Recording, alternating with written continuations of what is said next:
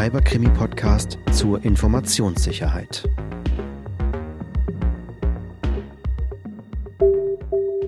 Alle deine Daten wurden verschlüsselt. Zugriff für immer verweigert. Gut bei.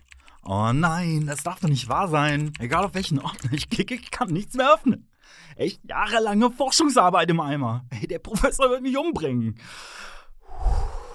Ganz ruhig, Tom, ganz ruhig. Erstmal Leonie anrufen. Ich wollte dich auch gerade anrufen. Ich habe die Knaller-Neuigkeit. Ja, erzähl's mir später. Ich habe echt Mist gebaut. Hast du das Internet gelöscht? Ich dachte, das passiert immer nur meinem Vater. So ähnlich. Ich habe auf eine Mail mit Trojaner geklickt und jetzt sind alle Forschungsdaten verschlüsselt.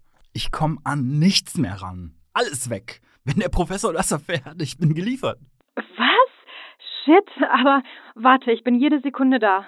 Okay, bis gleich. Bitte beeil dich. Bin da. Ich war schon im Treppenhaus. Zeig mal deinen Bildschirm. Hier, guck. Nur eine Fratze und dann diese Nachricht. Das Teil hat sogar mit mir gesprochen vorhin. Echt? Klick noch mal drauf. Alle deine Daten wurden verschlüsselt. Zugriff für immer verweigert. Gut bei. Krass. Hast du schon alle Verbindungen gekappt? Oh, nee, das habe ich in der Aufregung vergessen. So, das wäre erledigt. Am besten, ich mache jetzt schnell den Rechner aus und rufe den IT-Support an. Vielleicht können die noch irgendwas retten. Ja, gute Idee. Aber warte, ich mach mal noch ein Foto vom Bildschirm für den Support. Haha, Screenshot nach Boomer-Art. Du echt, mir ist gar nicht nach Lachen zumute. Ja, kann ich verstehen. Tut mir leid. Aber weißt du, was lustig ist? Äh, gar nichts. Doch. Ich find's lustig, dass dieser Hacker oder die Hackerin eins nicht wusste. Es gibt ein Backup von gestern Abend. Professor Milan hat vor Feierabend noch eins gemacht. Vorsichtshalber wegen des Angriffs. Ich habe ihn beim Rausgehen getroffen, da hat er es erzählt. Fällt mir gerade wieder ein. Oh mein Gott, echt? Jupp. Er hat die ganzen Forschungsdaten auf eine externe Festplatte gezogen und im Schrank weggeschlossen. Du, das ist das Schönste, was du jemals zu mir gesagt hast. Wie? Und das heute Morgen? Bester Kollege und so? Na, das war das Zweitschönste. Ah, oh Mann, das rettet mir den Allerwertesten. Aber sag mal, was wolltest du vorhin eigentlich noch erzählen? Ach ja, halt dich fest. Hier, guck mal, was Professor Milan vorhin bei LinkedIn gepostet hat. Gib mal dein Handy. Hier, dieser Post. Hm, muss ich zugeben, dass ich in der Vergangenheit nicht immer fair benotet habe. Für einige Studierende hatte das schwerwiegende Konsequenzen. Ich nehme alle Schuld auf mich. Sag mal, was ist das denn? Oberkrass, oder? Meinst du. Moment. Leonie Kosic, guten Tag. Wer? RNZ? Aha, Professor Milan. Nee, der ist nicht da.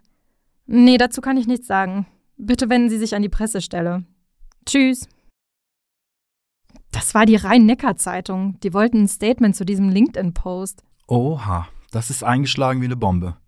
Kein Wunder bei einem solchen Post und der Reichweite des Professors. Kannst du diesmal? Tom Giese. Mhm.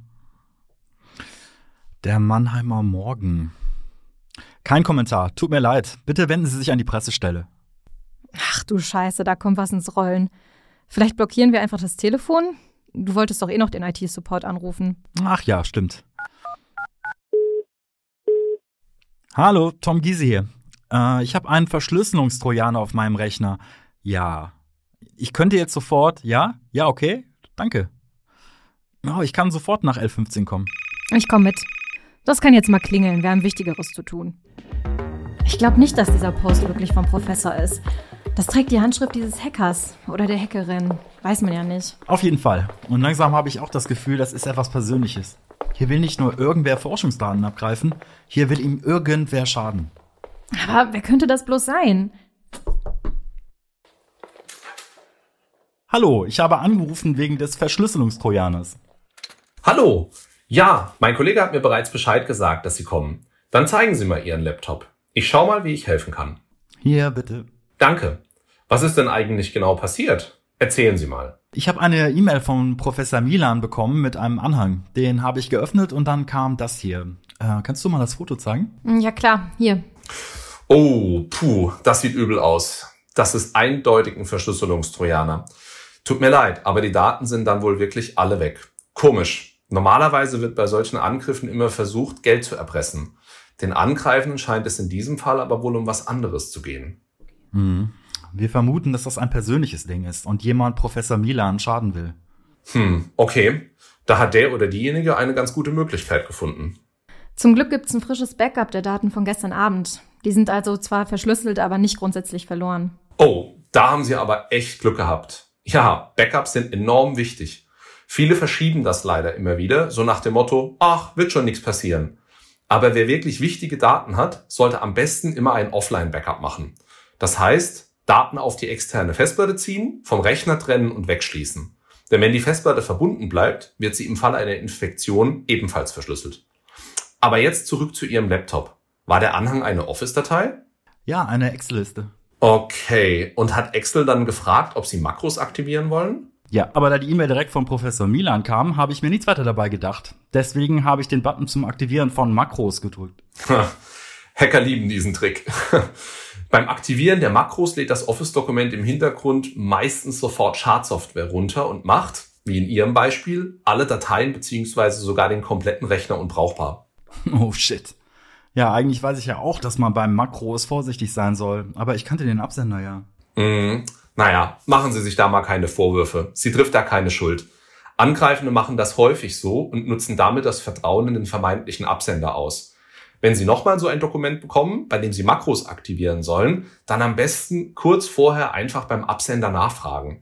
So können Sie abklären, ob Makros zwingend für die Funktionalität der Datei benötigt werden und ob es sicher ist, sie zu öffnen. Ansonsten sollten Sie Makros auf keinen Fall aktivieren, um einen erneuten Befall mit Schadsoftware in Zukunft zu vermeiden. Ja, aus Schaden wird man klug, oder wie heißt es so schön? ja, passiert den Besten. So, jetzt muss ich Ihren Rechner aber komplett neu machen und frisch einrichten. Das ist in einer solchen Situation das sicherste Vorgehen. Das wird allerdings eine Weile dauern. Wir haben heute schon ganz gut zu tun. Aber ich denke, morgen Vormittag sollte ich fertig sein. Dann können Sie ihn abholen. Okay, danke für die schnelle Hilfe. Kein Problem.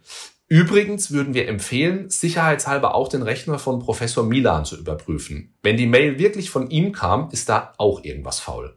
Danke für den Hinweis. Bis morgen. Und jetzt? Gehen wir mal schauen, ob wir Professor Milan finden, würde ich sagen. Denn da gibt's ja noch einiges zu klären.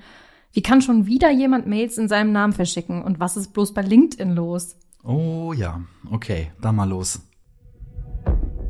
Aber Herr Professor, was muss die Öffentlichkeit denn da hören? Sie sind ein ganz schlimmer Finger, was? Hm, das ist sicher nicht gut für Ihre Reputation. Wie schade. Dabei war Ihr Forschungsprojekt doch so erfolgsversprechend. Ja, so fühlt es sich an, wenn das eigene Leben langsam den Bach runtergeht, mein Lieber. Ja, das tut weh, hä? Aber wissen Sie was? Sie sind noch nicht ganz unten und da will ich Sie haben. Escape der Cyberkrimi-Podcast zur Informationssicherheit.